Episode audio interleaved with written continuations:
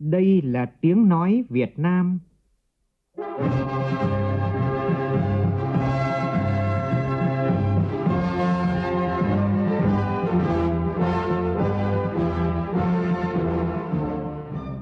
là tiếng nói Việt Nam,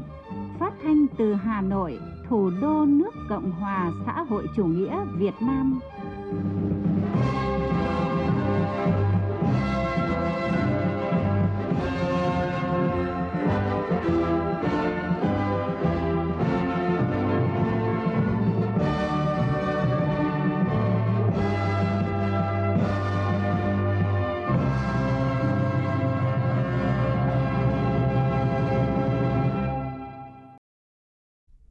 Kính chào quý vị và các bạn. Mời quý vị và các bạn nghe chương trình Thời sự trưa của Đài Tiếng nói Việt Nam. Chương trình có những nội dung chính sau đây.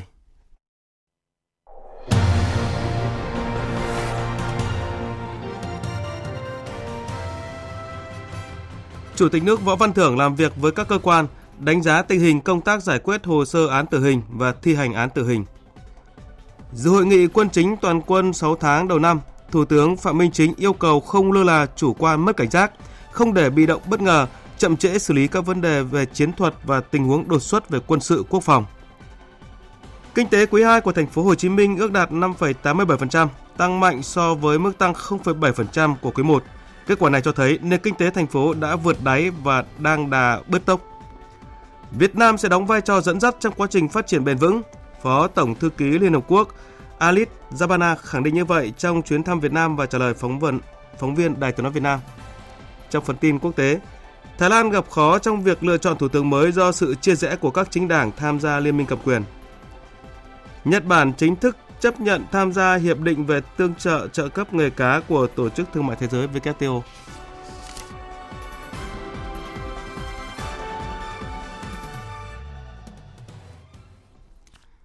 Bây giờ là tin chi tiết. Sáng nay tại Phủ Chủ tịch, Chủ tịch nước Võ Văn Thưởng chủ trì làm việc với các cơ quan đánh giá tình hình công tác giải quyết hồ sơ án tử hình và thi hành án tử hình trong thời gian qua. Phóng viên Vũ Dũng đưa tin. Tại cuộc họp, sau khi nghe báo cáo của Tòa án Nhân dân tối cao, cơ quan thường trực thực hiện kế hoạch liên ngành Trung ương số 76 ngày 29 tháng 6 năm 2021 và ý kiến của các cơ quan, Chủ tịch nước Võ Văn Thưởng nhấn mạnh, công tác giải quyết hồ sơ án tử hình và thi hành án tử hình là vấn đề rất hệ trọng liên quan đến sinh mạng con người, cần được xem xét giải quyết và tổ chức thực hiện với tinh thần trách nhiệm cao, nhân văn, nhân đạo, thận trọng, chặt chẽ, bảo đảm yêu cầu thượng tôn hiến pháp và pháp luật, bảo đảm quyền của người bị kết án tử hình theo đúng quy định. Thời gian vừa qua, các cơ quan có liên quan ở trung ương và địa phương đã phối hợp chặt chẽ xem xét giải quyết hồ sơ án tử hình, quản lý giam giữ và thi hành án tử hình bảo đảm theo quy định của pháp luật. Tuy nhiên, công tác này vẫn còn những hạn chế bất cập cần khắc phục để đáp ứng yêu cầu đặt ra. Chủ tịch nước yêu cầu thời gian tới các cơ quan cần tiếp tục thực hiện đầy đủ, nghiêm túc nhiệm vụ, quyền hạn của mình theo đúng quy định của pháp luật, phân định rõ trách nhiệm của từng cơ quan, tăng cường công tác phối hợp, tiến hành kiểm tra, giả soát thường xuyên, liên tục, thực hiện có hiệu quả công tác này, bảo đảm hiệu lực pháp luật được nâng cao. Chủ tịch nước Võ Văn Thưởng cũng đề nghị các cơ quan cần nghiên cứu đề xuất định hướng sửa đổi, bổ sung các quy định pháp luật hiện hành về hình phạt tử hình và thi hành án tử hình, đáp ứng yêu cầu thực tiễn, báo cáo cơ quan có thẩm quyền xem xét quyết định. Không lơ là chủ quan mất cảnh giác, không để bị động bất ngờ, chậm trễ xử lý các vấn đề chiến thuật và tình huống đột xuất về quân sự quốc phòng. Thủ tướng Phạm Minh Chính yêu cầu như vậy tại hội nghị quân chính toàn quân 6 tháng đầu năm. Đại tướng Phan Văn Giang, Bộ trưởng Bộ Quốc phòng chủ trì hội nghị, cùng dự có Đại tướng Lương Cường, chủ nhiệm Tổng cục Chính trị Quân đội Nhân dân Việt Nam, lãnh đạo các bộ ngành trung ương. Phóng viên Vũ Khuyên đưa tin. Báo cáo tại hội nghị, Thượng tướng Nguyễn Tân Cương, Tổng tham mưu trưởng, Thứ trưởng Bộ Quốc phòng cho biết, 6 tháng đầu năm 2023, Quân ủy Trung ương Bộ Quốc phòng đã lãnh đạo chỉ đạo toàn quân luôn đoàn kết thống nhất, vững vàng, kiên định, sẵn sàng nhận và hoàn thành tốt mọi nhiệm vụ được giao, duy trì nghiêm chế độ sẵn sàng chiến đấu, nắm chắc tình hình, chủ động tham mưu với Đảng, Nhà nước, xử lý hiệu quả các tình huống, không để bị động bất ngờ, bảo đảm vững chắc chủ quyền lãnh thổ, phối hợp giữ vững an ninh trật tự trên địa bàn cả nước, quan tâm xây dựng củng cố nền quốc phòng toàn dân, phòng thủ quân khu, khu vực, phòng thủ các cấp, tăng cường sức mạnh bảo vệ Tổ quốc. Thủ tướng Chính phủ Phạm Minh Chính biểu dương những thành tích mà Bộ Quốc phòng và cán bộ chiến sĩ toàn quân đã đạt được trong 6 tháng đầu năm. Cho biết trong thời gian tới, tình hình thế giới khu vực dự báo tiếp tục diễn biến phức tạp khó lường, tiềm ẩn nhiều yếu tố bất ổn và trong nước có nhiều khó khăn thách thức.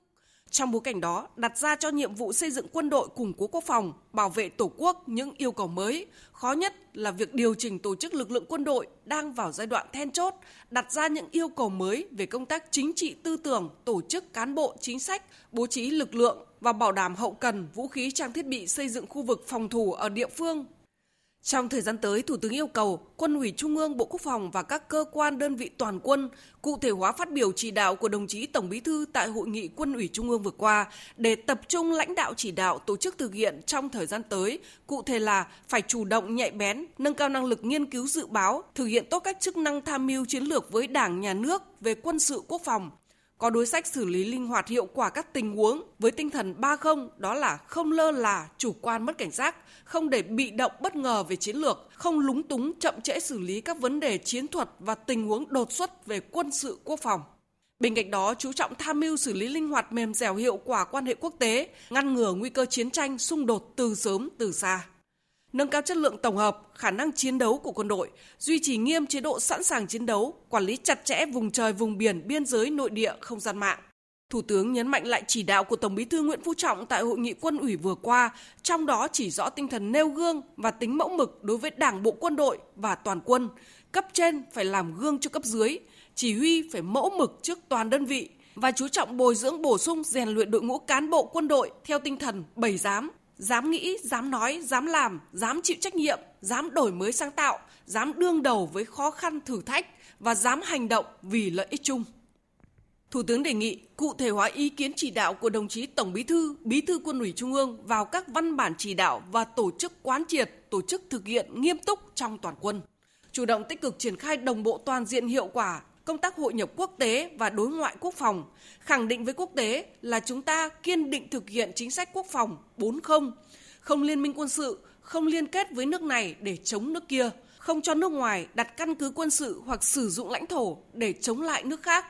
không sử dụng vũ lực hoặc đe dọa sử dụng vũ lực. Tiếp tục nâng cao hiệu quả hợp tác quốc phòng song phương đa phương, kịp thời nhận diện xử lý đúng đắn hài hòa linh hoạt đối tác đối tượng quốc phòng, không để bị động bất ngờ, ngăn ngừa nguy cơ xung đột đối đầu, tránh bị phụ thuộc, phải chọn bên, bảo vệ Tổ quốc từ sớm từ xa bằng biện pháp hòa bình thông qua tiến trình ngoại giao, tôn trọng luật pháp quốc tế. Nơi nào sai đường lối, sai chủ trương thì tập thể ban cán sự phải chịu trách nhiệm. Đồng chí Trương Thị Mai, Ủy viên Bộ Chính trị, Thường trực Ban Bí thư, trưởng ban tổ chức Trung ương yêu cầu như vậy khi chủ trì hội nghị giao ban với các ban cán sự Đảng ở Trung ương về tình hình kết quả công tác 6 tháng qua, triển khai nhiệm vụ trọng tâm 6 tháng cuối năm. Tin của phóng viên Lại Hoa cho rằng thời gian tới tình hình kinh tế vĩ mô và thu ngân sách nhà nước bị ảnh hưởng do nhiều yếu tố bất định ở cả trên thế giới và trong nước. Bên cạnh đó, hoạt động của thị trường tài chính tiền tệ, thị trường bất động sản, chứng khoán, trái phiếu doanh nghiệp còn khó khăn. Tình trạng thiếu điện cục bộ ảnh hưởng đến đời sống sinh hoạt của người dân và sản xuất kinh doanh nhất là vấn đề thiếu thuốc, trang thiết bị y tế tại một số bệnh viện công lập – Đồng chí Trương Thị Mai yêu cầu các ban cán sự Đảng tập trung cao độ lãnh đạo chỉ đạo các bộ ngành trung ương vượt qua khó khăn, hoàn thành xuất sắc nhiệm vụ chính trị năm nay và đồng thời làm tốt công tác xây dựng Đảng, phòng chống tham nhũng tiêu cực.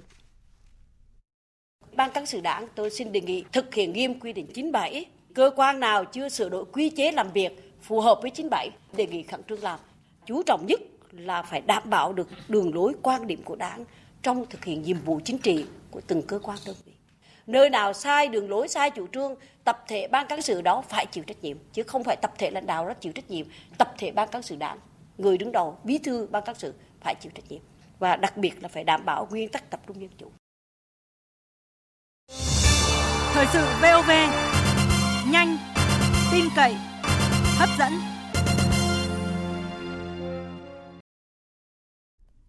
Chương trình tổng thể mục tiêu quốc gia về chấn hưng phát triển văn hóa và xây dựng con người Việt Nam cần giải quyết mối quan hệ khả năng tích hợp các chương trình kế hoạch, chiến lược trong các lĩnh vực phân ngành văn hóa.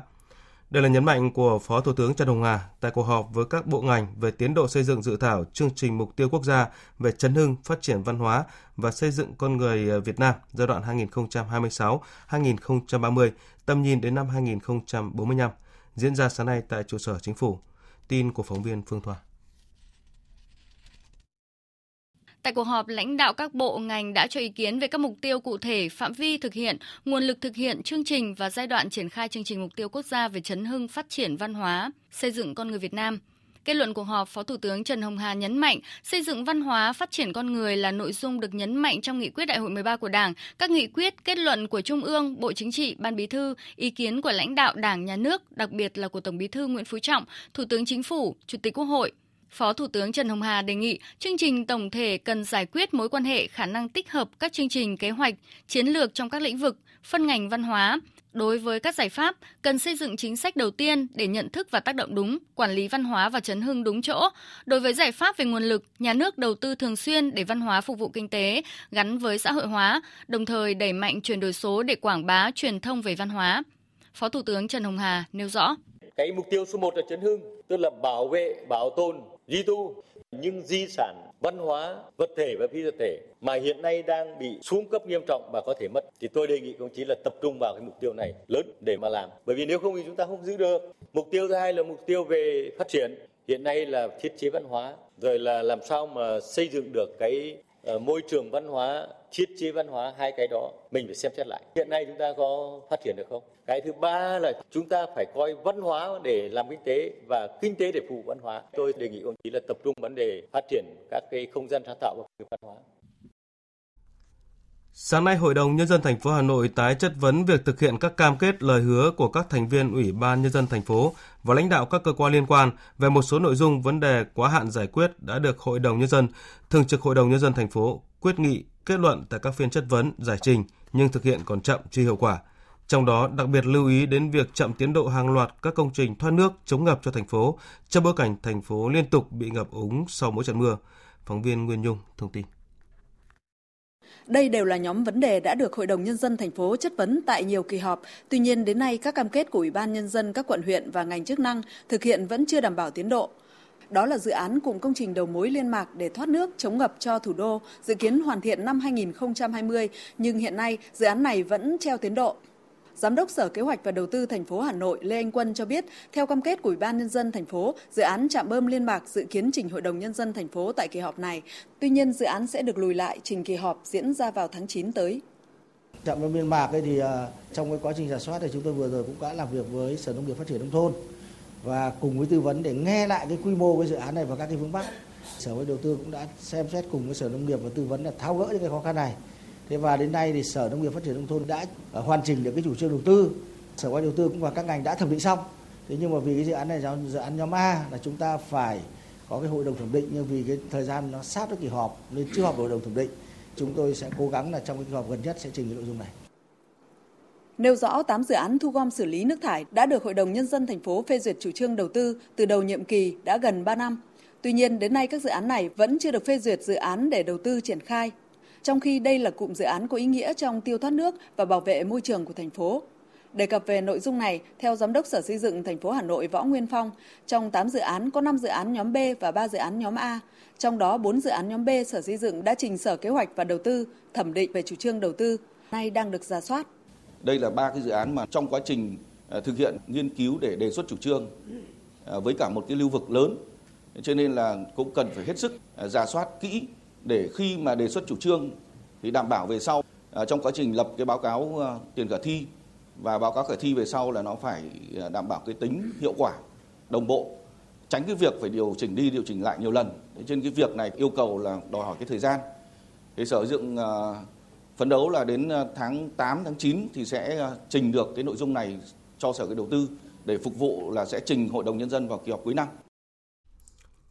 Cũng sáng nay tại một số địa phương khai mạc kỳ họp Hội đồng Nhân dân giữa năm, bàn các nhiệm vụ giải pháp thúc đẩy tăng trưởng những tháng cuối năm và nhiều vấn đề quan trọng khác. Tổng hợp của phóng viên Đài tiếng nói Việt Nam thường trú tại các khu vực. Tại Con Tum, theo báo cáo của Ủy ban dân tỉnh, trong 6 tháng qua, tốc độ tăng trưởng tổng sản phẩm trong tỉnh đạt 6,8% so với cùng kỳ năm trước, đứng thứ 22 trong số 63 tỉnh thành phố cả nước và cao nhất khu vực Tây Nguyên. Tại Gia Lai, kỳ họp Hội đồng Nhân dân tỉnh khai mạc sáng nay đến hết ngày 7 tháng 7, thông qua hai nghị quyết về nhân sự và xem xét thông qua 22 nghị quyết liên quan đến các vấn đề đầu tư công, kinh tế xã hội tại địa phương. Theo báo cáo tại hội nghị 6 tháng qua, tốc độ phát triển kinh tế xã hội của Gia Lai trong 6 tháng qua đạt 5,54% so với cùng kỳ năm ngoái. Còn theo báo cáo, tình hình kinh tế xã hội tại kỳ họp Hội đồng Nhân dân tỉnh Nghệ An khai mạc vào sáng nay cho thấy ờ, Tốc độ tăng trưởng tổng sản phẩm địa phương ước tăng 5,79% và tính đến ngày 22 tháng 6 có 65 dự án cấp mới và 81 dự án điều chỉnh. Nghệ An vươn lên vị trí thứ 8 trong số 63 địa phương về thu hút đầu tư trực tiếp nước ngoài FDI với tổng số vốn cấp mới và điều chỉnh là hơn 725 triệu đô la Mỹ. Trong 6 tháng cuối năm, dự báo nền kinh tế tiếp tục đối mặt với nhiều khó khăn, thách thức. Ủy ban nhân dân tỉnh tiếp tục chỉ đạo các sở ngành địa phương triển khai hiệu quả các nhiệm vụ đã đề ra và tập trung thực hiện 10 nhóm nhiệm vụ giải pháp chủ yếu. Dù tình hình cung điện còn khó khăn trong những tháng nắng nóng sắp tới nhưng sẽ không để xảy ra tình trạng thiếu điện từ nay đến cuối năm. Ông Đỗ Thắng Hải, Thứ trưởng Bộ Công Thương cho biết như vậy tại buổi họp báo chính phủ thường kỳ tháng 6. Tin của phóng viên Phương Thoa. Trong những ngày cuối tháng 6, lưu lượng nước với các hồ thủy điện có cải thiện, mực nước các hồ đã được nâng lên, một số tổ máy nhiệt điện gặp sự cố đã được khắc phục vận hành trở lại, đồng thời với sự chỉ đạo sát sao quyết liệt kịp thời của Thủ tướng Chính phủ và Bộ Công Thương, hệ thống điện miền Bắc cơ bản đáp ứng nhu cầu phụ tải. Tuy vậy, trong tháng 7 dự kiến sẽ còn khó khăn, Thứ trưởng Đỗ Thắng Hải cho biết. Công tác vận hành hệ thống điện trong tháng 7 thì vẫn còn có những khó khăn. Đặc biệt là đối với hệ thống điện ở phía Bắc thì khi thời tiết được dự báo sẽ còn xảy ra tiếp tục các cái đợt nắng nóng kéo dài. Trong khi mực nước các hồ thủy điện có cải thiện nhưng vẫn ở mức thấp. Và chính vì vậy thì Bộ Công Thương thực hiện chỉ đạo của Chính phủ và Thủ tướng Chính phủ cũng đã chỉ đạo và yêu cầu Tập đoàn Điện lực Việt Nam phải bám sát và cập nhật liên tục diễn biến thực tế của phụ tải điện và các điều kiện vận hành hệ thống điện và thị trường điện đảm bảo vận hành và cung cấp điện an toàn, ổn định và tin cậy cho hệ thống điện quốc gia. Bên cạnh đó, Bộ Công Thương cũng yêu cầu Tập đoàn Điện lực Việt Nam phối hợp với các đơn vị liên quan thực hiện đồng bộ 4 giải pháp, gồm phải cung ứng đủ nhiên liệu cho các nhà máy nhiệt điện, tăng khả năng hạn chế tối đa sự cố và nhanh chóng khắc phục các sự cố nếu có, vận hành hợp lý nguồn thủy điện, làm tốt công tác tiết kiệm điện và đẩy nhanh tiến độ đầu tư các dự án nguồn và lưới điện. Với tính toán cập nhật và các giải pháp vừa nêu, Thứ trưởng Đỗ Thắng Hải khẳng định từ nay đến cuối năm 2023, cơ bản sẽ không thiếu điện để phục vụ sản xuất và sinh hoạt trên cả nước. Liên quan đến điện mặt trời áp mái, Thứ trưởng Bộ Công Thương Đỗ Thắng Hải nêu rõ. Hiện nay là chính phủ cũng đã có cái chỉ đạo các bộ, đặc biệt là Bộ Công Thương và các bộ ngành khác rồi các địa phương ra soát chấn chỉnh việc thực hiện đầu tư phát triển điện mặt trời mái nhà để đảm bảo phát triển điện mặt trời mái nhà phát triển bền vững, tuân thủ đúng các quy định của pháp luật. Thì hiện nay ấy, theo chủ trương tại quyết định 500 của Thủ tướng Chính phủ thì từ nay đến năm 2030 thì công suất các nguồn điện loại hình này ước tính tăng thêm là 2.600 MW, như vậy là một con số cũng là tương đối lớn. Và loại hình nguồn điện này thì được ưu tiên phát triển không giới hạn công suất với điều kiện giá thành hợp lý và tận dụng lưới điện sẵn có. Sáng nay, Ủy ban Nhân dân tỉnh Tiền Giang tổ chức lễ khởi công xây dựng dự án cầu chợ gạo. Đây là một công trình trọng điểm của tỉnh trong năm nay từ nguồn vốn đầu tư công, kết nối các vùng kinh tế, tạo giao thông liên hoàn từ huyện Cái Bè đến huyện Gò Công Đông. Phóng viên Nhật Trường đưa tin. Cầu chợ gạo bắc ngang đầu kênh chợ gạo nối liền địa bàn xã Tân Mỹ Chánh, thành phố Mỹ Tho và xã Xuân Đông, huyện chợ gạo, tỉnh Tiền Giang. Theo thiết kế cầu chính dài 588 m, rộng 12 m, Tổng kinh phí xây dựng hơn 263 tỷ đồng từ nguồn ngân sách nhà nước. Cầu chợ gạo là một trong những hạng mục của dự án đầu tư xây dựng đường tỉnh 864 gian sông Tiền do Ban Quản lý Dự án Đầu tư xây dựng công trình giao thông tỉnh Tiền Giang làm chủ đầu tư. Đây là trục giao thông trọng yếu kết nối các vùng kinh tế của tỉnh Tiền Giang, tạo giao thông liên hoàn từ huyện Cái Bè đến huyện Gò Công Đông, tạo động lực phát triển kinh tế xã hội của địa phương.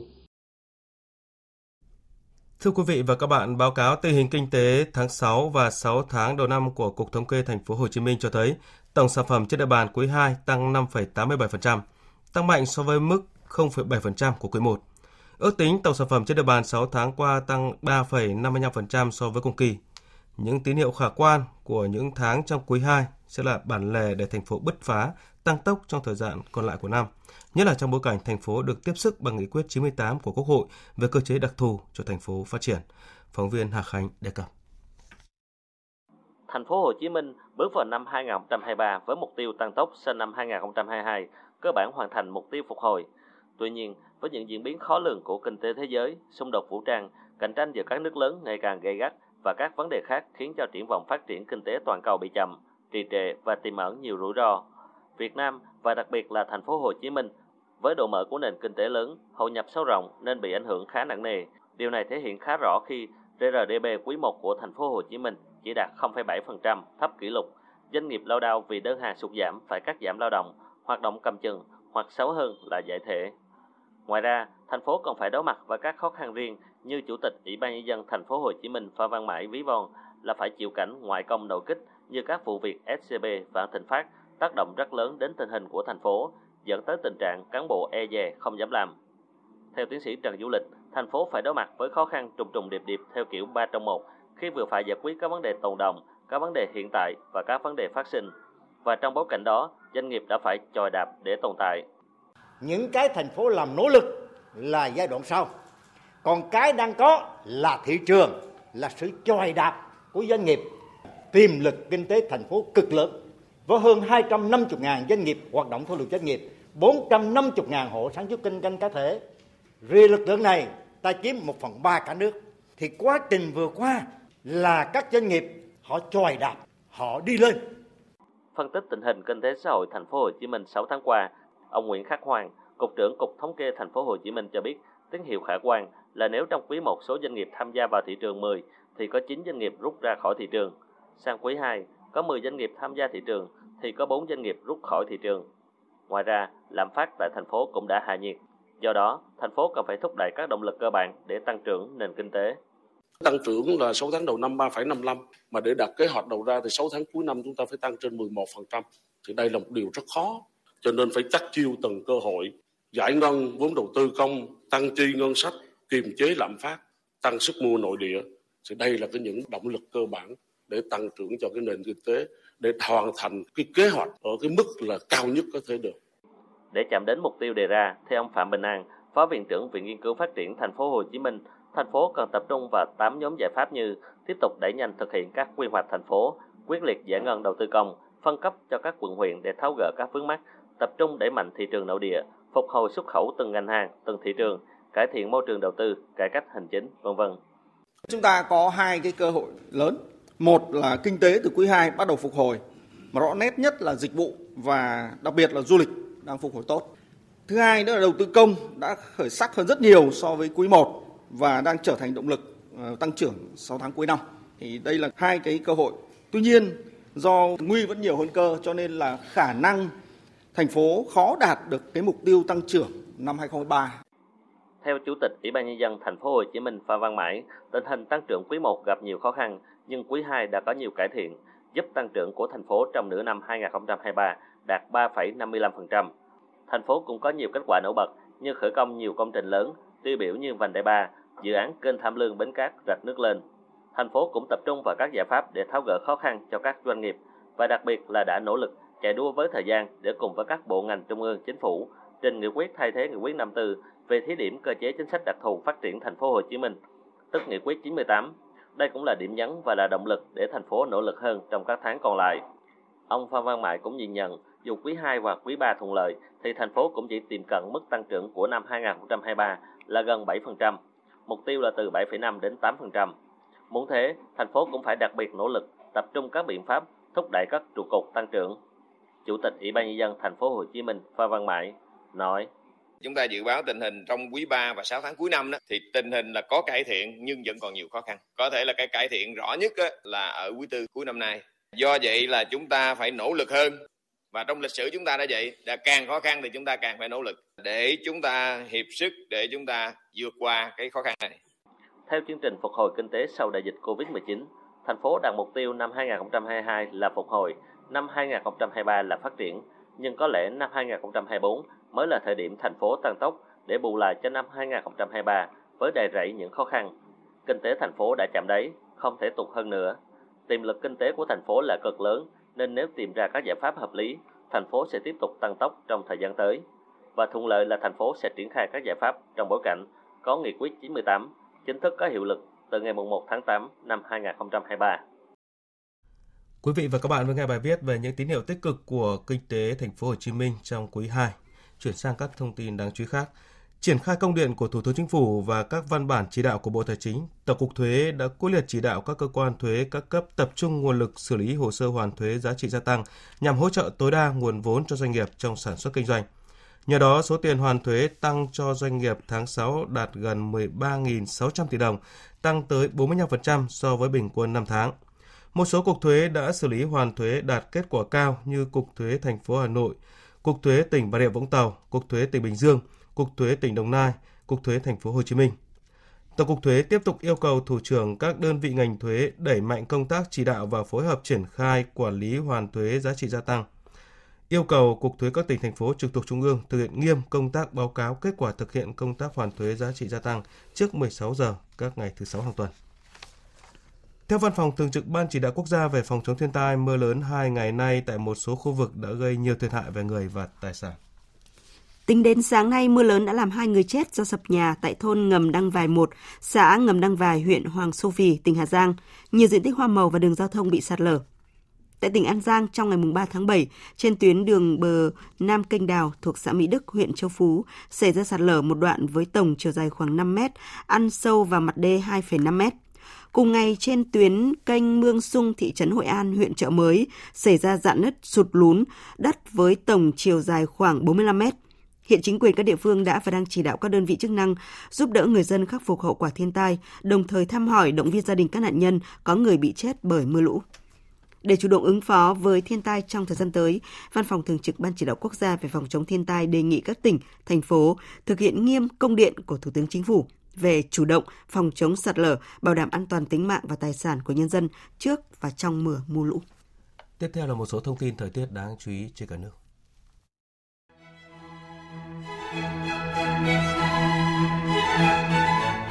Theo Trung tâm Dự báo Khí tượng Thủy văn Quốc gia, ở Bắc Bộ, đặc biệt là ở khu vực vùng núi Bắc Bộ sáng sớm nay có mưa rào và rông, cục bộ có mưa vừa mưa to. Thế nhưng sau đó trưa chiều trời nắng trở lại, vùng đồng bằng có nơi có nắng nóng với nhiệt độ cao nhất phổ biến từ 35 đến 36 độ, có nơi trên 36 độ. Về chiều tối và đêm, khu vực Trung Du và đồng bằng Bắc Bộ có mưa rào và rải rác có rông, có nơi mưa vừa mưa to. Khu vực miền Trung từ Thanh Hóa đến Phú Yên hôm nay tiếp tục có nắng nóng và nắng nóng gay gắt, có nơi đặc biệt gay gắt với nhiệt độ cao nhất phổ biến từ 35 đến 38 độ, có nơi trên 39 độ. Các nơi khác ở khu vực Nam Trung Bộ, Tây Nguyên và Nam Bộ, thời tiết hôm nay ban ngày chủ đạo là nắng, có khoảng mưa đan xen. Về chiều tối, khu vực Tây Nguyên và Nam Bộ có mưa rông, cục bộ có mưa to, kèm rông xét, gió giật, đề phòng ngập úng ở vùng trũng thấp, lũ quét, sạt lở ở vùng núi. Chuyển sang phần tin quốc tế, Tân Chủ tịch Hạ viện Thái Lan ông Wano cho biết cuộc bầu cử chọn thủ tướng để có thể lặp lại nhiều lần nếu ứng cử viên thủ tướng của Đảng Tiến bước ông Pita không nhận được sự ủng hộ cần thiết. Phóng viên Đài Tiếng nói Việt Nam thường trú tại Thái Lan đưa tin. Theo Chủ tịch Hạ viện Wano, trong trường hợp ông Pita không nhận được đa số phiếu bầu từ các nghị sĩ quốc hội, bao gồm cả Hạ viện và Thượng viện, việc bỏ phiếu bầu thủ tướng sẽ phải tiến hành lại – Liên minh cầm quyền tiềm năng gồm 8 chính đảng sẽ tiếp tục đề cử ông Pita cho vị trí thủ tướng. Một trong những nhiệm vụ đầu tiên của Chủ tịch Hạ viện mới được bầu chọn là ấn định ngày cho triệu tập cuộc họp quốc hội gồm 750 thành viên để bầu chọn thủ tướng, qua đó mở đường cho việc thành lập chính phủ mới. Theo quy định của luật pháp Thái Lan, cuộc họp này sẽ phải triệu tập trong vòng 2 tuần sau khi Hạ viện hoàn thành việc bầu ban lãnh đạo mới, tức trước ngày 18 tháng 7. Truyền thông Thái Lan cho rằng nhiều khả năng cuộc họp này sẽ diễn ra vào ngày 13 tháng 7 tới đây. Tuy nhiên, để trở thành thủ tướng, Chủ tịch Đảng Tiến bước Pita sẽ phải nhận được sự ủng hộ của tối thiểu 376 trên 750 nghị sĩ lưỡng viện. Hiện tại, Liên minh cầm quyền tiềm năng có 312 ghế hạ nghị sĩ, sẽ là 312 phiếu ủng hộ ông Pita. Trong trường hợp này, ông Pita cần phải lôi kéo và nhận được sự ủng hộ của 64 phiếu bầu từ hạ nghị sĩ của các chính đảng khác hoặc từ 250 thượng nghị sĩ – Số hạ nghị sĩ và thượng nghị sĩ này được đánh giá đều có quan điểm bảo thủ, phản đối đường lối tự do của Đảng Tiến bước. Hội nghị thượng đỉnh Tổ chức Hợp tác Thượng Hải gọi tắt là SCO vừa ra tuyên bố chung khẳng định sẵn sàng hợp tác sâu rộng với tất cả các quốc gia, đồng thời phản đối việc giải quyết các vấn đề quốc tế và khu vực thông qua tư duy đối đầu. Phóng viên Phan Tùng, thường trú tại Ấn Độ đưa tin. Trong tuyên bố New Delhi kết thúc hội nghị, Các nhà lãnh đạo của Tổ chức Hợp tác Thương mại SCO bày tỏ quan ngại về tình hình tại Afghanistan. Các nước thành viên SCO kêu gọi thiết lập một chính phủ bao trùm tại đất nước Nam Á này với sự tham gia của tất cả các thành phần trong xã hội Afghanistan.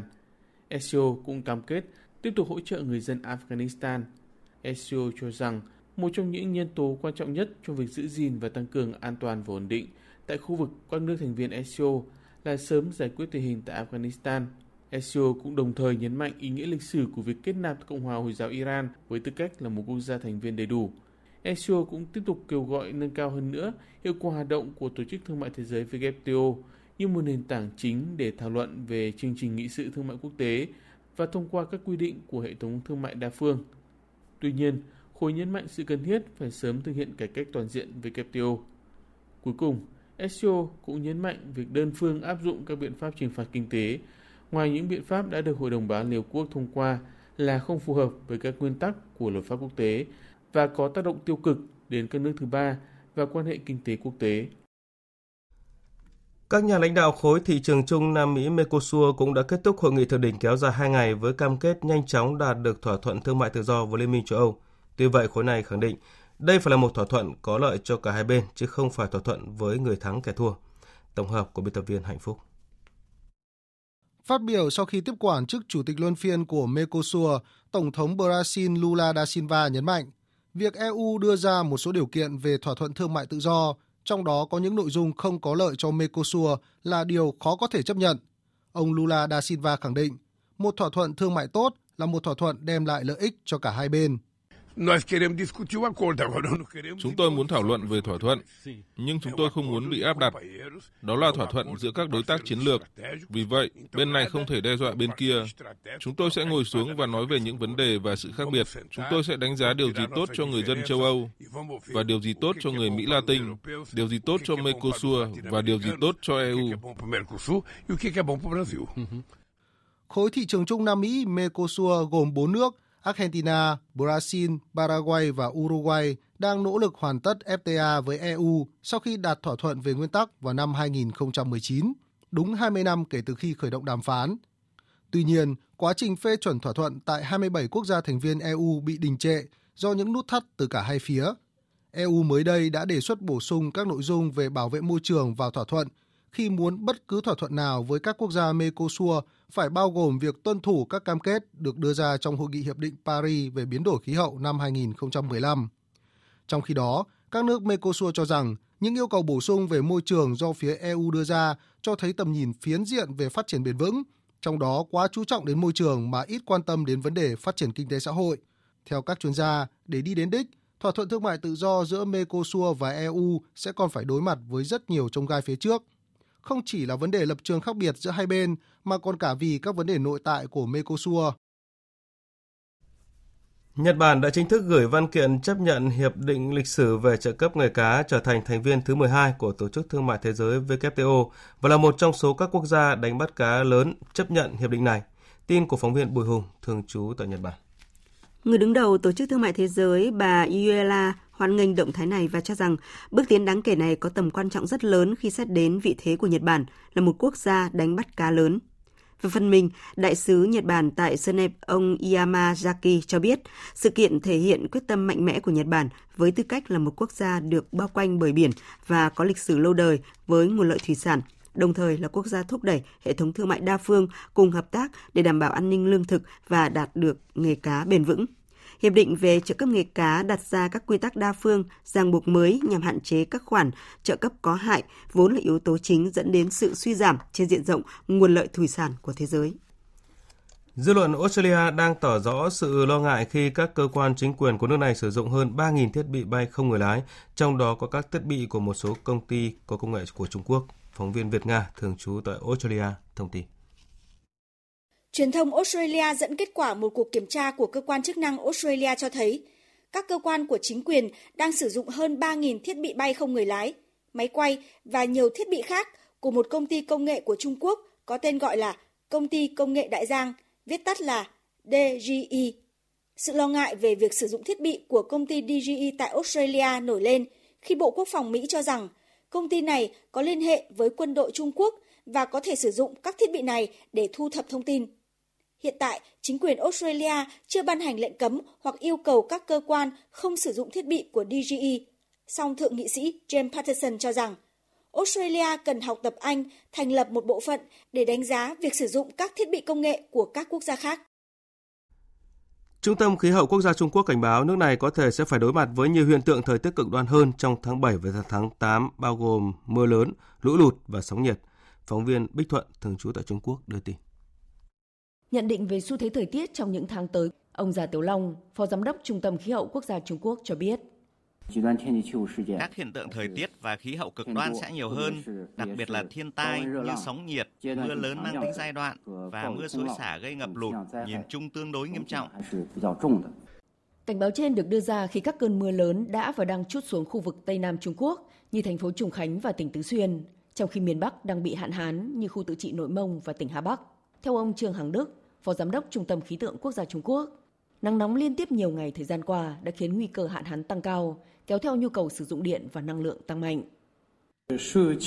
Do lượng mưa ít kết hợp với nhiệt độ cao trong giai đoạn trước, tình trạng hạn hán từ trung bình đến nghiêm trọng đã xảy ra ở phía đông Nội Mông, phía tây Cát Lâm, phía tây Liêu Ninh, phía Bắc Sơn Đông, miền Trung và Bắc Hà Bắc, đặc biệt là Xích Phong ở Nội Mông và Thừa Đức ở Hà Bắc đã xảy ra hạn hán nghiêm trọng.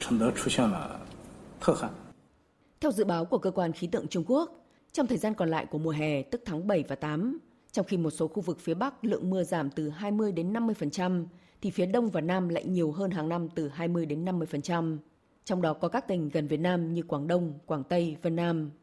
Cùng thời kỳ, nhiệt độ ở hầu hết các khu vực của Trung Quốc có thể tương đương hoặc cao hơn cùng kỳ hàng năm, nhiều khu vực cao hơn từ 1 đến 2 độ. Cuối tuần trước, dữ liệu do Trung tâm Khí hậu Quốc gia Trung Quốc công bố cho thấy, nước này đã ghi nhận số ngày nắng nóng nhiều nhất trong hơn 6 thập kỷ, và việc nhiều đợt nắng nóng tấn công các thành phố phía Bắc là điều cực hiếm xảy ra ở nước này. Thưa quý vị, cuối tuần qua, nhóm nhạc đình đám Blackpink của Hàn Quốc đã làm nên lịch sử khi trở thành nhóm nhạc K-pop đầu tiên dẫn đầu một lễ hội âm nhạc lớn của Vương quốc Anh. Biên tập viên Trần Nga tổng hợp.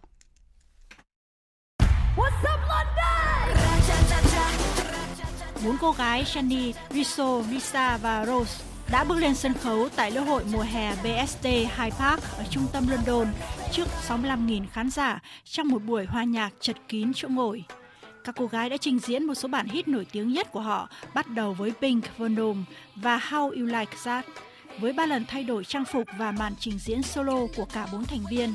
Thành viên ban tổ chức, giám đốc điều hành của lễ hội âm nhạc châu Âu AEG, ông Jim King cho biết sự góp mặt của Blackpink là yếu tố giúp sân khấu âm nhạc lớn nhất nước Anh cháy vé. K-pop over the years now has grown into a massive genre, you know, worldwide. K-pop trong những năm qua đã phát triển thành một hiện tượng lớn trên toàn thế giới. Tôi đã rất may mắn được xem buổi biểu diễn gần đây nhất của họ tại Coachella. Thật không thể tin được, khi âm nhạc nổi lên, họ thể hiện được phong cách riêng và bản sắc cùng màn trình diễn thông minh. Chỉ riêng trình độ sản xuất, vũ đạo, tính chuyên nghiệp mà họ mang đến có thể sánh ngang với bất kỳ nghệ sĩ nào trên thế giới. Kể từ khi ra mắt vào năm 2016, Blackpink đã trở thành một trong những nhóm nhạc nữ thành công nhất thế giới, phá vỡ các kỷ lục như trở thành nhóm nhạc có nhiều lượt đăng ký nhất trên YouTube.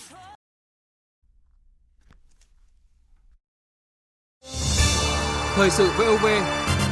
nhanh, tin cậy, hấp dẫn. Thưa quý vị và các bạn, như tin đã đưa nhận lời mời của Bộ trưởng Ngoại giao Bùi Thanh Sơn, bà Amida Sansia Alit Dabana, Phó Tổng Thư ký Liên Hợp Quốc kiêm Thư ký điều hành Ủy ban Kinh tế Xã hội Châu Á Thái Bình Dương, gọi tắt là ESCAP, có chuyến thăm chính thức Việt Nam từ ngày 3 đến ngày 6 tháng 7. Tại các buổi gặp gỡ và hội đàm với các nhà lãnh đạo Việt Nam, bà Alit Dabana khẳng định các tổ chức của Liên Hợp Quốc nói chung và ESCAP nói riêng luôn coi trọng quan hệ đối tác với Việt Nam và cam kết sẽ luôn quan tâm tích cực hỗ trợ Việt Nam thực hiện các mục tiêu phát triển bền vững. Nhân dịp này, phóng viên Thanh Huyền có cuộc phỏng vấn bà Alit Dabana về sự hợp tác của Việt Nam với Ủy ban Kinh tế Xã hội Châu Á Thái Bình Dương ESCAP. Thưa bà, trong những năm qua thì Việt Nam và Ủy ban Kinh tế Xã hội Châu Á Thái Bình Dương ESCAP đã cùng nhau hợp tác để đạt được các mục tiêu phát triển bền vững. Bà đánh giá như thế nào về vai trò và những đóng góp của Việt Nam trong ESCAP? Việt Nam có vai trò rất rất quan trọng. Tôi muốn bày tỏ sự đánh giá cao đối với Việt Nam vì đã có những đóng góp rất tích cực, rất xây dựng đối với ESCAP. Việt Nam hiện là quốc gia mới nổi trong khu vực, lực lượng dân số trẻ, đông đảo, nền kinh tế năng động, các chỉ số phúc lợi xã hội cũng được cải thiện nhiều. Vì thế, kỳ vọng của chúng tôi là Việt Nam sẽ đóng vai trò lớn hơn nữa, nhất là vai trò dẫn dắt với tư cách của một quốc gia mới nổi, một nền kinh tế mới nổi trong việc đưa ra các giải pháp cho phát triển bền vững. Chẳng hạn như các sáng kiến hành động vì khí hậu, Việt Nam có thể chỉ ra các giải pháp cho quá trình chuyển đổi năng lượng từ nhiên liệu hóa thạch sang các loại năng lượng tái tạo sạch hơn. Đó chỉ là một ví dụ thôi và chúng tôi đặt nhiều kỳ vọng vào quốc gia mới nổi, một nền kinh tế năng động của các bạn. Vâng, cũng như nhiều quốc gia đang phát triển khác thì Việt Nam đang phải đối mặt với nhiều thách thức do biến đổi khí hậu, COVID-19 và các thách thức toàn cầu hiện nay như là xung đột, mất an ninh lương thực và nguồn nước hay là thiên tai gây ra. À, vậy bà có khuyến nghị gì cho Việt Nam trong quá trình phát triển kinh tế trong bối cảnh như vậy? Yes, recommendation is many, yeah? Tôi có một số khuyến nghị như thế này. Trước tiên, các quy hoạch về phát triển, Việt Nam cần tăng cường tính bao trùm, tính bền vững và khả năng phục hồi. Điều này rất quan trọng. Thứ hai là luôn lấy con người làm trung tâm trong sự phát triển, không để ai bị bỏ lại phía sau, nhất là phụ nữ, trẻ em, thanh niên, người khuyết tật, nhóm yếu thế. Phát triển cần phải bao trùm và mang lại lợi ích cho tất cả mọi người. Trong đó, các lĩnh vực cần quan tâm đó là giáo dục, y tế, nước sạch hay bảo vệ môi trường. Đồng thời, Việt Nam có thể tận dụng khoa học công nghệ, đổi mới sáng tạo, kỹ thuật số để đạt được những chuyển đổi về chất trong xã hội. Ở đây phát triển không chỉ thể hiện trên khía cạnh kinh tế mà còn phát triển cả con người. Điều này có thể đạt được thông qua khoa học công nghệ và chuyển đổi số. Tôi biết là Việt Nam có nhiều năng lực trong các khía cạnh này. Một điều quan trọng cuối cùng là cách tiếp cận toàn xã hội cần được tăng cường hơn nữa, nghĩa là chúng ta cần tận dụng số hóa, tận dụng khu vực tư nhân trong phát triển, bởi chính phủ không thể làm được tất cả mọi thứ. Chẳng hạn với quá trình chuyển đổi năng lượng thì chính phủ đóng vai trò cung cấp cơ sở hạ tầng cơ bản, nhưng sau đó khu vực tư nhân cũng cần tham gia đầu tư. Điều quan trọng của quá trình này là chúng ta cần xây dựng cơ chế, quy định và khung pháp lý phù hợp cho sự tham gia đó.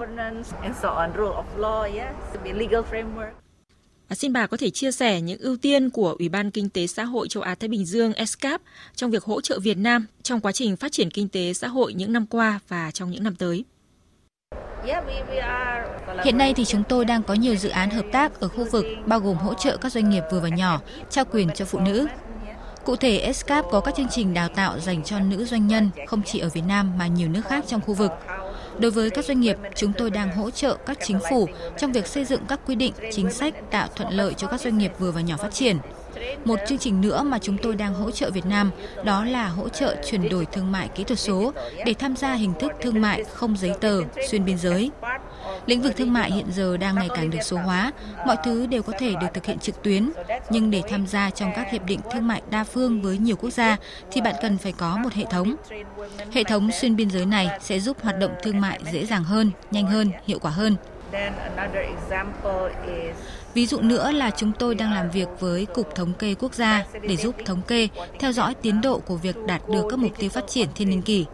Các chỉ số về giảm nghèo, chuyển đổi năng lượng rất cần có dữ liệu và cách đo lường tiến bộ, đạt được mục tiêu theo tiêu chuẩn. Đó là một số chương trình, dự án mà chúng tôi đang hỗ trợ cho Việt Nam. Xin trân trọng cảm ơn bà đã trả lời phỏng vấn của Đài Tiếng Nói Việt Nam. Quý vị và các bạn đang nghe chương trình Thời sự trưa của Đài Tiếng nói Việt Nam. Tiếp theo chương trình là trang tin đầu tư tài chính và trang tin thể thao. Trang tin đầu tư tài chính. Thưa quý vị và các bạn, phiên giao dịch sáng nay, công ty và mặc đá quý Sài Gòn niêm yết giá vàng SJC mua vào 66 triệu 500 nghìn đồng một lượng, bán ra là 67 triệu 100 nghìn đồng một lượng. Công ty và mặc đá quý Bảo Tín Minh Châu niêm yết giá vàng rồng thăng long ở mức mua vào là 55 triệu 480 nghìn, bán ra 56 triệu 330 nghìn đồng một lượng. Giá vàng giao ngay trên sàn Kitco ở mức 1.931,9 đô la Mỹ một ounce.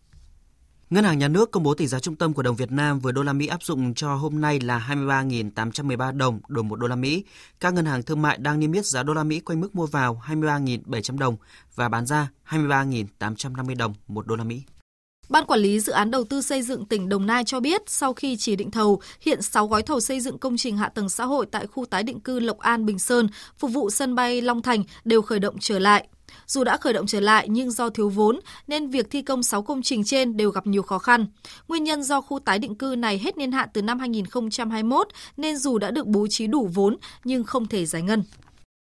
Ngân hàng Bưu điện Liên Việt nâng quy mô gói ưu đãi từ 8.000 tỷ đồng lên 10.000 tỷ đồng cho vay sản xuất kinh doanh ngắn hạn dành cho khách hàng cá nhân, khách hàng doanh nghiệp với lãi suất chỉ từ 7,5% một năm. Đây là một trong những chính sách kịp thời của ngân hàng nhằm đồng hành tháo gỡ khó khăn cho doanh nghiệp, đặc biệt là những doanh nghiệp có nhu cầu vay vốn ngắn hạn để phục vụ sản xuất kinh doanh. Chuyển sang thông tin diễn biến trên thị trường chứng khoán, thị trường vẫn khá thận trọng sau những phiên biến động, nhưng lực cầu có phần tích cực hơn đã giúp VN Index có sắc xanh ngay khi mở cửa.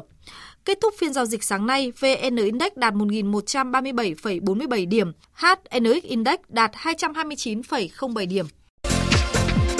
Đầu tư tài chính biến cơ hội thành hiện thực. Đầu tư tài chính biến cơ hội thành hiện thực.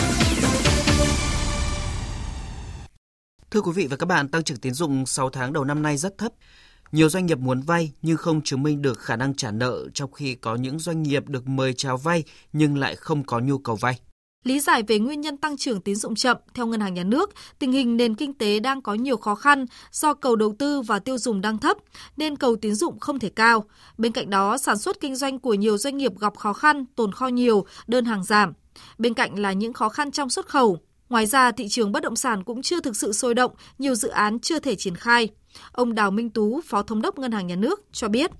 Chúng tôi cũng cho rằng là cùng với đồng bộ hàng loạt những cái chính sách khác chính phủ đang triển khai với ngành ngân hàng thì cũng vẫn đặt ra cái, cái mục tiêu là phải quản lý tốt, tạo điều kiện để cái lãi suất tiếp tục phải giảm tiếp, tạo điều kiện cho doanh nghiệp. Thế và cái chính sách tái cơ cấu giãn hoãn các khoản nợ theo thông tư 02 sẽ tiếp tục triển khai tốt cái này. Đây là một cái chính sách có thể nói rất trực tiếp để hỗ trợ cho doanh nghiệp, tháo gỡ cho doanh nghiệp hiện nay. Doanh nghiệp nhỏ và vừa cũng đang rất khó khăn trong việc tiếp cận tín dụng. Trước đây, năng lực khả năng tài chính cũng như nhiều tiêu chí khác để đáp ứng vay vốn đã rất khó, thì hiện nay càng khó hơn. Hiện nhiều doanh nghiệp muốn vay nhưng không chứng minh được điều kiện trả nợ. Cũng có những doanh nghiệp được ngân hàng mời chào vay nhưng lại không có nhu cầu do hoạt động sản xuất đầu tư tiêu dùng đang thấp. Ông Nguyễn Kim Hùng, Viện trưởng Viện Khoa học Quản trị Doanh nghiệp và Kinh tế số Việt Nam nêu ý kiến. Tức là doanh nghiệp cần phải cải thiện được uh, cái vốn chủ sở hữu nghĩa là cái cái cái cái vốn chủ sở hữu tăng lên. Cái thứ hai nữa là đâu đó cần phải có cái giải pháp chính sách dành riêng cho các cái khoản vay của của doanh nghiệp nhỏ vừa. Nó khác với các tiêu chuẩn vay của các khoản vay thông thường. Thì để cho các cái điều kiện vay và cái khoản đối ứng của các doanh nghiệp nhỏ vừa ấy, nó sẽ ờ, giảm hơn so với các doanh nghiệp mà họ có cái tiềm lực ờ, với điều liệu tốt và quản trị doanh nghiệp tốt. Thời gian tới, ngành ngân hàng đặt ra yêu cầu mục tiêu quản lý tốt hơn nguồn vốn, tập trung hơn nữa cho mục tiêu giảm lãi suất để tạo điều kiện cho doanh nghiệp. Cùng với đó là chính sách tái cơ cấu, giãn hoãn các khoản nợ theo thông tư 02 tiếp tục được triển khai. Đây là chính sách thiết thực để hỗ trợ doanh nghiệp trong thời điểm khó khăn hiện nay.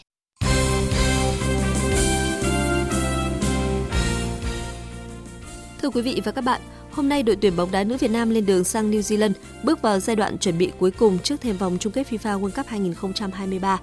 Để chuẩn bị cho giải đấu lớn lần đầu tiên chúng ta giành quyền tham dự, các nữ tuyển thủ đã được tạo điều kiện thuận lợi nhất trong giai đoạn chuẩn bị với các chuyến tập huấn thi đấu giao hữu tại Nhật Bản và châu Âu.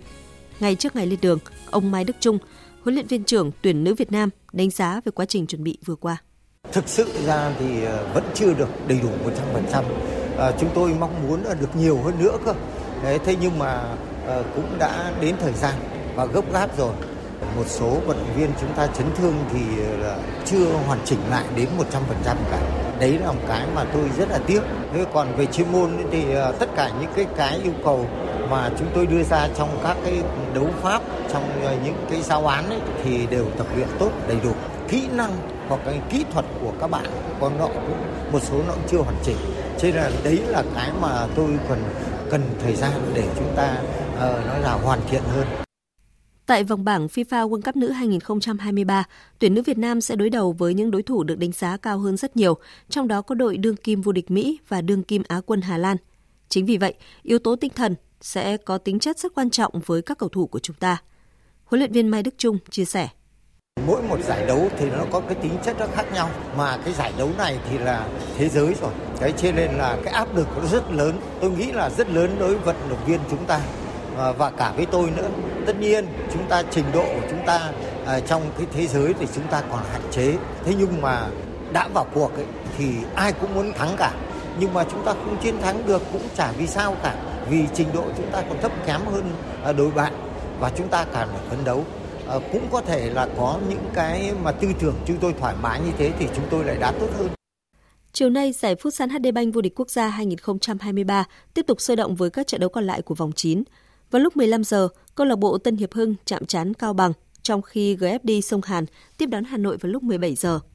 Trước đó, ở trận mở màn diễn ra hôm qua, câu lạc bộ Thái Sơn Bắc có chiến thắng 1-0 trong chuyến làm khách của Savinex Khánh Hòa nhờ phát lập công duy nhất của Hoàng Sĩ Linh. Ba điểm quan trọng từ chính đối thủ cạnh tranh trực tiếp đã giúp Thái Sơn Bắc vươn lên vị trí thứ nhì trên bảng xếp hạng. Đội trưởng Lê Quang Vinh chia sẻ. Sự chuẩn bị của em là tốt và so với trận lượt đi thì bọn em tiêu của em là đề ra thì cũng thành công. Ở trận cầu tâm điểm của vòng 9, đội đầu bảng Thái Sơn Nam và đương kim vô địch Sahako đã công hiến màn rượt đuổi tỷ số kịch tính khi có 10 bàn thắng được ghi, chia đều cho hai đội. Kết quả này giúp Thái Sơn Nam duy trì ngôi nhất bảng, còn Sahako chưa thể chen chân vào top 3. Huấn luyện viên Nguyễn Tuấn Anh của Sahako cho biết. Với khoảng cách 5 điểm thì chắc chắn là nó sẽ khó với là đội Thái Nam nữa nhưng mà tôi tin là với những cái sự nỗ lực của cầu thủ tôi trong thời gian qua về tập luyện cái sự đổ mồ hôi công sức của bạn tôi tin là chắc chắn thì vòng lượt về chúng tôi vẫn có thể uh, tạo được một cái cuộc đua với lại Thái Nam và các đội ở phía trên thì chỉ là khoảng cách 2 điểm thôi thì tôi tin cái cuộc, cuộc đua thì nó mới chỉ bắt đầu ở vòng lượt về sau khi giai đoạn lượt đi của V-League 2023 khép lại, các đội bóng sẽ bước vào tranh tài ở đấu trường Cúp Quốc gia. Theo lịch thi đấu, vòng 1/8 Cúp Quốc gia sẽ diễn ra từ ngày 6 đến ngày 8 tháng 7. Tâm điểm ở vòng đấu này đáng chú ý nhất là trận derby thủ đô giữa Hà Nội FC và Viettel FC. Hà Nội FC là đương kim vô địch của giải đấu, trong khi Viettel được cho là đội bóng khó chơi đối với mọi đối thủ. Trước thềm trận đấu, tiền đạo Mohamed Essam của Viettel khẳng định. Câu lạc bộ Hà Nội là một đội bóng lớn của Việt Nam, nhưng câu lạc bộ Viettel cũng vậy. Tôi biết mọi người đều mong đợi trận đấu tới đây giữa hai đội. Tôi cho rằng câu lạc bộ Viettel đủ sức để giành danh hiệu ở cúp quốc gia và cả V-League nữa. Chúng tôi sẽ cố gắng hết sức.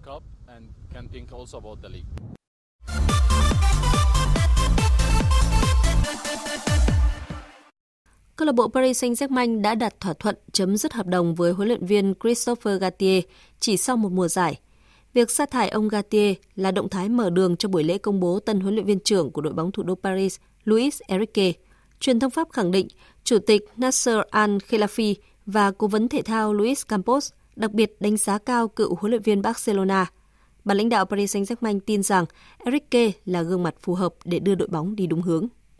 Theo giới truyền thông Anh, Arsenal đã đặt thỏa thuận chiêu mộ tiền vệ Declan Rice từ West Ham với mức giá 100 triệu bảng, kèm thêm 5 triệu bảng phụ phí. Đây là tân binh đắt giá nhất lịch sử pháo thủ và biến Declan Rice thành cầu thủ Anh đắt giá nhất từ trước tới nay. Dự kiến, cầu thủ này sẽ kiểm tra y tế trong tuần này trước khi chính thức gia nhập Arsenal. Sự xuất hiện của ngôi sao người Anh nhiều khả năng sẽ khiến cặp tiền vệ Granit Xhaka và Thomas Partey phải nói lời chia tay với sân Emirates. Dự báo thời tiết Tin dự báo thời tiết chiều và đêm nay, phía Tây Bắc Bộ có mưa rào và rông vài nơi, riêng Hòa Bình chiều có nắng nóng, đêm có mưa rào và rông rải rác, nhiệt độ từ 25 đến 34 độ, riêng Hòa Bình cao nhất từ 35 đến 37 độ. Phía Đông Bắc Bộ chiều nắng có nơi có nắng nóng, vùng đồng bằng có nắng nóng, chiều tối và đêm có mưa rào và rông rải rác, nhiệt độ từ 27 đến 35 độ, riêng vùng đồng bằng cao nhất từ 35 đến 36 độ, có nơi trên 36 độ. Khu vực từ Thanh Hóa đến Thừa Thiên Huế chiều nắng nóng và nắng nóng gay gắt, chiều tối và đêm có mưa rào và rông vài nơi, nhiệt độ từ 27 đến 38 độ. Khu vực từ Đà Nẵng đến Bình Thuận chiều nắng, phía Bắc có nắng nóng, có nơi nắng nóng gay gắt, chiều tối và đêm có mưa rào và rông vài nơi. Phía Bắc nhiệt độ từ 28 đến 37 độ, có nơi trên 37 độ, phía Nam từ 25 đến 35 độ. Tây Nguyên có mưa rào và rông vài nơi, nhiệt độ từ 21 đến 32 độ. Nam Bộ có mưa rào và rông vài nơi, nhiệt độ từ 23 đến 35 độ. Khu vực Hà Nội chiều nắng nóng, chiều tối và đêm có mưa rào và rông vài nơi, nhiệt độ từ 28 đến 37 độ. Tiếp theo là dự báo thời tiết biển, Bắc Vịnh Bắc Bộ không mưa, tầm nhìn xa trên 10 km, gió Nam cấp 5, từ đêm nay có lúc cấp 6, giật cấp 7, biển động. Nam Vịnh Bắc Bộ và vùng biển từ Quảng Trị đến Quảng Ngãi không mưa, tầm nhìn xa trên 10 km, gió Tây Nam đến Nam cấp 4, cấp 5. Vùng biển từ Bình Định đến Ninh Thuận có mưa rào và rông vài nơi, tầm nhìn xa trên 10 km, gió Tây Nam đến Nam cấp 4. Vùng biển từ Bình Thuận đến Cà Mau, từ Cà Mau đến Kiên Giang và Vịnh Thái Lan, khu vực Nam Biển Đông, khu vực quần đảo Trường Sa thuộc tỉnh Khánh Hòa có mưa rào và rông vài nơi, tầm nhìn xa trên 10 km, giảm xuống từ 4 đến 10 km trong mưa, gió nhẹ. Khu vực Bắc Biển Đông và khu vực quần đảo Hoàng Sa thuộc thành phố Đà Nẵng có mưa rào và rông vài nơi, tầm nhìn xa trên 10 km, gió Nam cấp 4, cấp 5. Khu vực giữa Biển Đông có mưa rào và rông vài nơi, tầm nhìn xa trên 10 km, gió Đông Nam cấp 3, cấp 4. Vừa rồi là phần tin dự báo thời tiết, bây giờ chúng tôi tóm lược những tin chính đã phát trong chương trình. Tại hội nghị quân chính toàn quân diễn ra sáng nay, Quân ủy Trung ương Bộ Quốc phòng xác định nhiệm vụ trọng tâm 6 tháng cuối năm là chủ động, nhạy bén, nâng cao năng lực nghiên cứu, dự báo, tham mưu chiến lược với Đảng, Nhà nước có chủ trương, chính sách xử lý thắng lợi các tình huống về quân sự quốc phòng, không để bị động, bất ngờ, đồng thời thực hiện tốt chủ trương kết hợp quốc phòng an ninh với kinh tế xã hội các vùng và địa bàn trọng điểm theo các nghị quyết, kết luận của Bộ Chính trị. Tổng sản phẩm trên địa bàn thành phố Hồ Chí Minh quý 2 tăng 5,87%, tăng mạnh so với mức 0,7% của quý 1. Tính chung 6 tháng qua tăng 3,55% so với cùng kỳ. Những tín hiệu khả quan này sẽ là bản lề để thành phố bứt phá tăng tốc trong thời gian còn lại của năm, nhất là trong bối cảnh thành phố được tiếp sức bằng nghị quyết 98 của Quốc hội về cơ chế đặc thù. Nhật Bản chính thức gửi văn kiện chấp nhận tham gia hiệp định về trợ cấp nghề cá của Tổ chức Thương mại Thế giới WTO. Sự kiện thể hiện quyết tâm mạnh mẽ của Nhật Bản với tư cách là một quốc gia ven biển và có lịch sử lâu đời với nguồn lợi thủy sản, đồng thời là quốc gia thúc đẩy hệ thống thương mại đa phương cùng hợp tác để đảm bảo an ninh lương thực và đạt được nghề cá bền vững. Phần tóm lược những tin chính vừa phát cũng đã kết thúc chương trình thời sự trưa của Đài Tiếng nói Việt Nam. Chương trình do các biên tập viên Tu Hòa, Thanh Trường, Nguyễn Cường biên soạn thực hiện với sự tham gia của kỹ thuật viên Hồng Thành, chịu trách nhiệm nội dung Nguyễn Thị Tuyết Mai.